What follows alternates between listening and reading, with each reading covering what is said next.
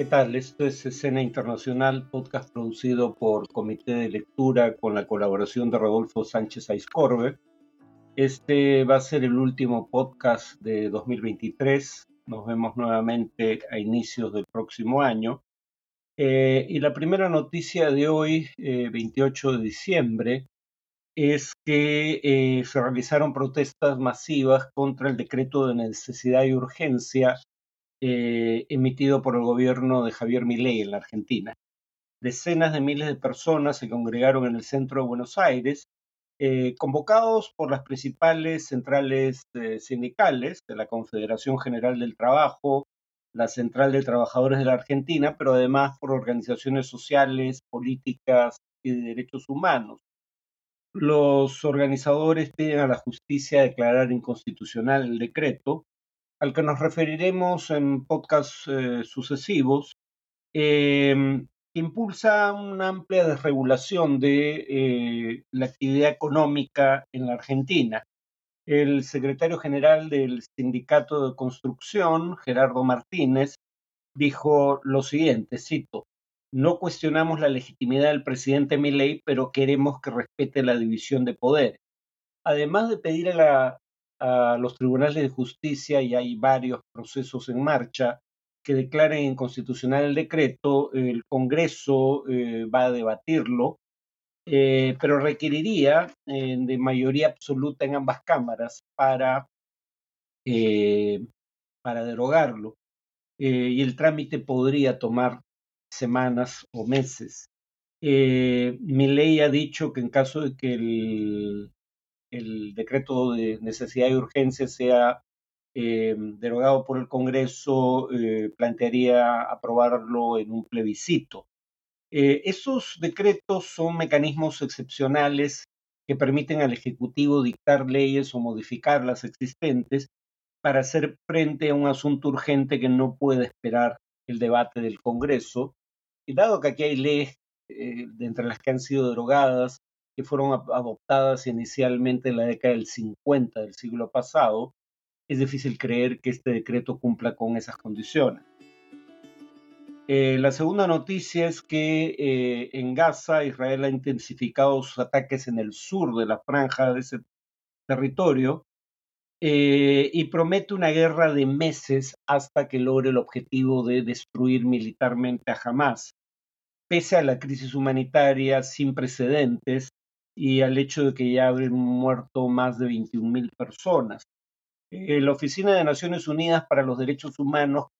condenó la intensificación de los bombardeos desde el 24 de diciembre, víspera de Navidad, porque han incluido más de medio centenar de ataques en 3 campos de refugiados y porque se le pide ahora a la gente que se le pidió evacuar el norte y centro de Gaza para emigrar hacia el sur, que vayan del sur a la zona central del territorio de Gaza, donde también hay ataques, en otras palabras, donde no van a estar seguros. La Oficina del Alto Comisionado de Naciones Unidas para los Derechos Humanos, Volker Turk, dijo que todas las carreteras que conducen a esos 3 campos de refugiados que están siendo atacados han sido destruidas, lo cual impide la llegada de ayuda humanitaria.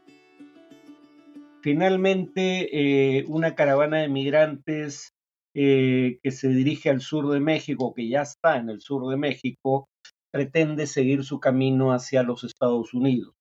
Entre 6 y 10.000 personas de al menos 20 nacionalidades transitan a pie desde Chiapas, en la frontera entre México y Guatemala,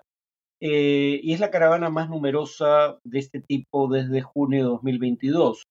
Van a tener que esperar semanas o meses en la ciudad de Tapachula, en ese estado, el de Chiapas, tratando de obtener documentos que les permitan transitar por territorio mexicano hacia la frontera con Estados Unidos, pero México ha aclarado que no otorga visas de tránsito y alega que en los primeros 11 meses de 2023 unas 680.000 personas han intentado transitar territorio mexicano en busca del sueño americano. Eso en cuanto a las noticias. En cuanto al tema de análisis, mencioné en el último podcast que iba a retomar el tema de los ataques de las milicias hutíes, llamadas en realidad Ansar Allah, o sea, aliados de Dios, contra embarcaciones comerciales que transitan por el Mar Rojo rumbo al Canal de Suez o vienen del Canal del Suez hacia el Mar Rojo y luego pretenden pasar en algún momento por el Estrecho de Mandeb. Como el nombre lo indica, este es un lugar bastante angosto, de menos de 30 kilómetros o alrededor de 30 kilómetros, por ende muy fácil de emboscar. Y recordaba, hablando de este tema, digamos, aquí está en juego el llamado Canal de Suez, un canal que permite conectar al Mar Rojo con el mar Mediterráneo, y que es importante porque es una de las principales rutas del comercio marítimo entre Europa y el este asiático, entre China, Japón, Corea, Taiwán y de otro lado Europa, ¿no?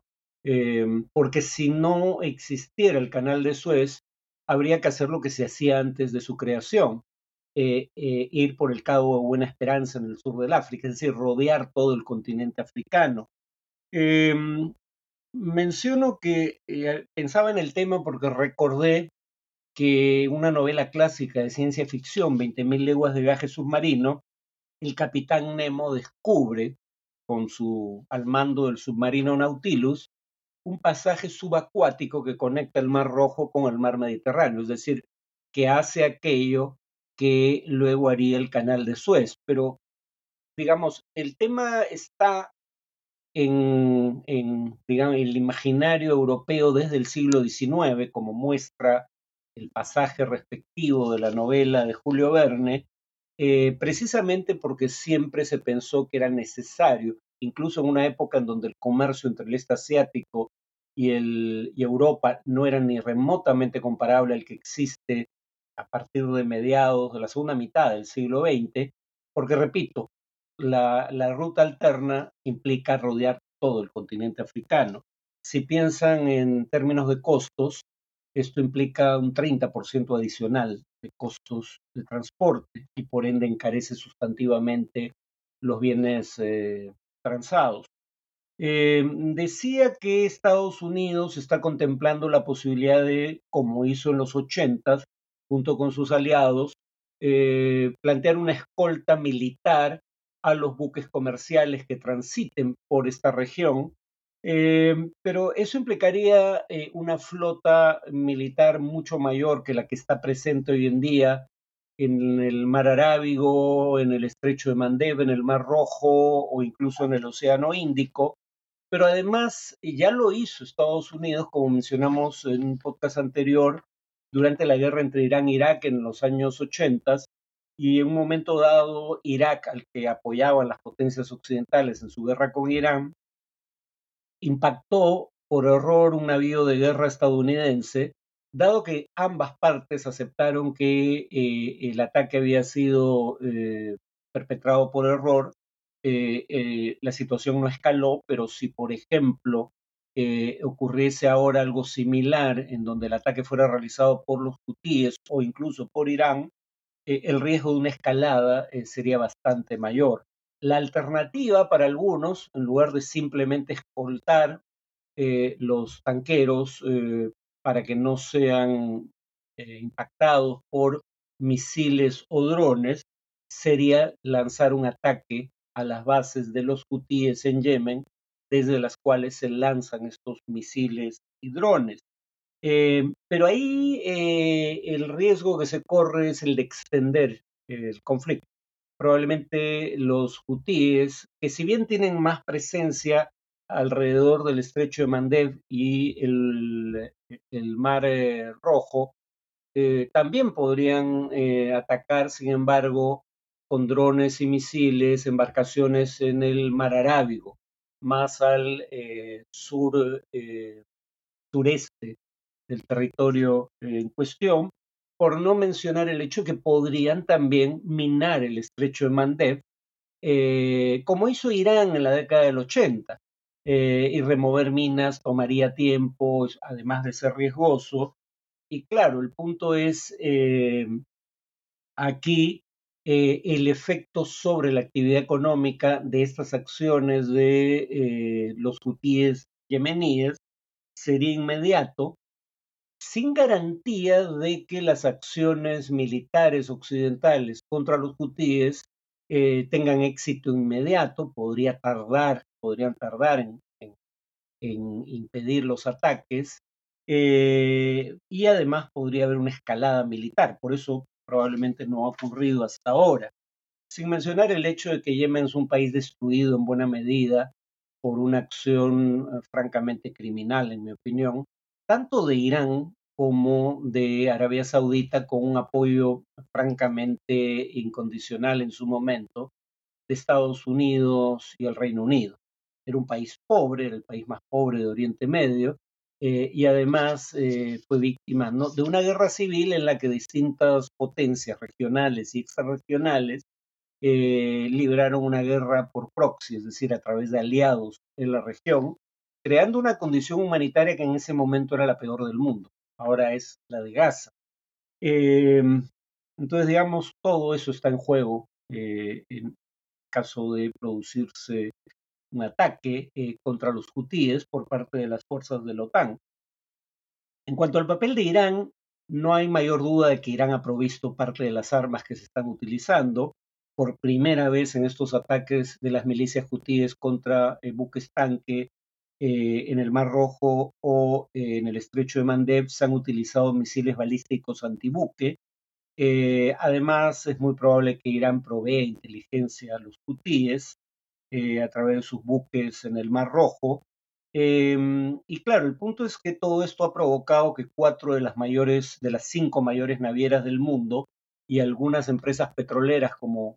la británica, si mal no recuerdo, BP, hayan decidido no transitar por el Mar Rojo. Cuando BP hizo el anuncio, el precio del petróleo subió 3.5% ese mismo día y el del gas que va hacia Europa desde Oriente Medio subió en cerca de 8%. Y como dije, la alternativa es